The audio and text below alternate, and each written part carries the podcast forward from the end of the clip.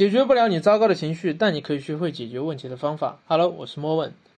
作为一名咨询师，我觉得我有必要跟你好好的说一说回避性依恋人格。随着心理学的发展，越来越多的人开始关注自己的人格发展依恋类型，探索自我或者心理学的确是件好事儿，可以让你更加了解自己或者伴侣，与彼此内心的矛盾和解。但以偏概全，肆意的贴标签，感觉一个人总爱回避，或者原生家庭不幸福了，就说人家是回避性依恋，也太草率了点。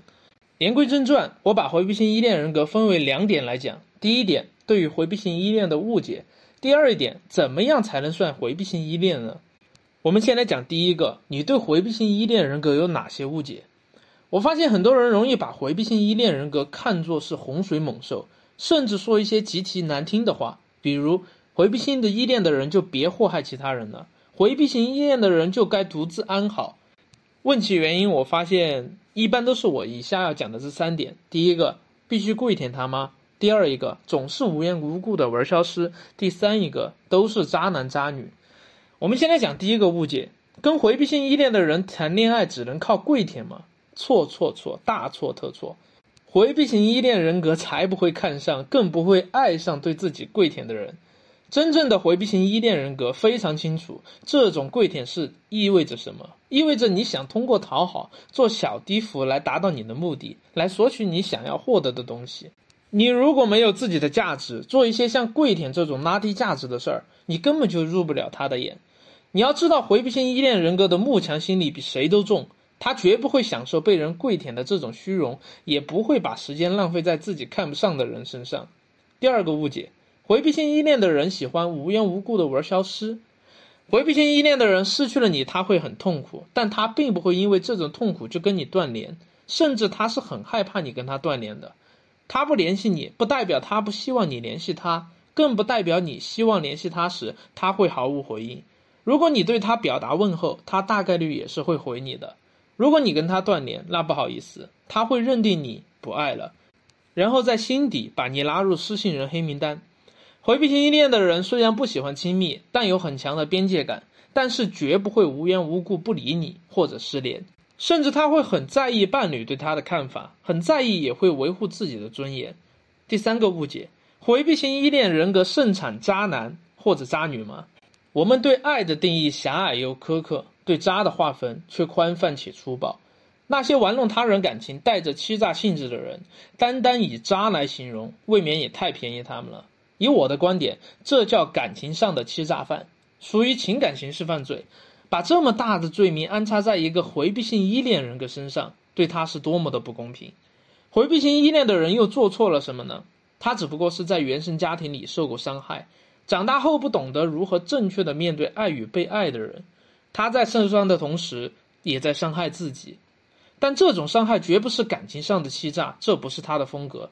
他只是不擅长表达自己，不擅长说一些令人心动的话，但是他会用自己的行动来表达对你的关心，会默默的为你做一些事儿，并且这些事儿你当时还不一定能发现。所以，对于回避型依恋的人，别看他说什么，要看他为你做了什么。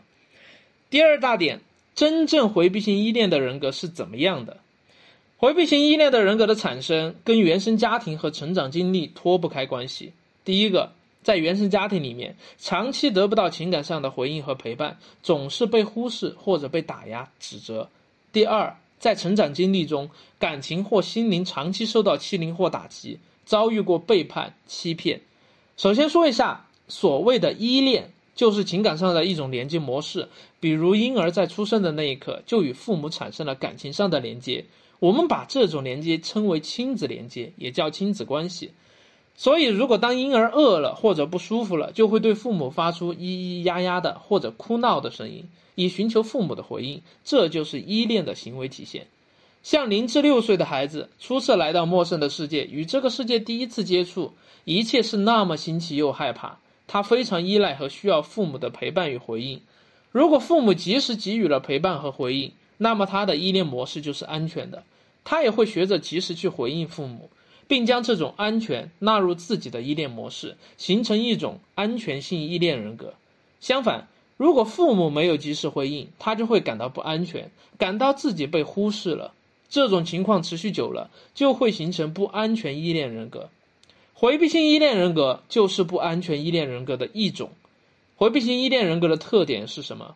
疏离、焦虑。这个我就把它分为一个小点吧。疏离回避性依恋人格在亲密关系里的表现是，越爱对方越害怕被抛弃，于是用各种说狠话、作、指责、抱怨等方式考验伴侣的耐心和爱意。常常在嘴巴上对伴侣嫌弃的不行，在行为上却又不断的表达爱意。如果被拆穿，就会恼羞成怒，宁愿被对方误解，也打死都不承认。当对方情绪不好，说话大声，关门放东西大声，就在内心怀疑对方是不是对自己不满，是不是要离开自己了。那第二种疏离的回避性依恋人格，在亲密关系的表现是什么呢？他们除了自己不敢对任何人抱有期待。没有期待就没有失望，默默的用行动为对方付出，但不希望被对方察觉。但如果对方因为没有察觉而误会自己，内心又会难过的不行，觉得所有的恋爱最后都是分手，所有的结婚最后都是离婚，没有谁能永远爱谁，不该为感情投入太多。好了，今天我要讲的回避性依恋人格，大概就是这两点主要内容。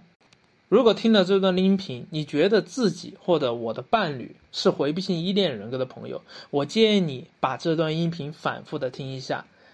如果你在感情中有任何的情感问题，想要得到帮助，都可以联系我。我是莫问，我们下期见。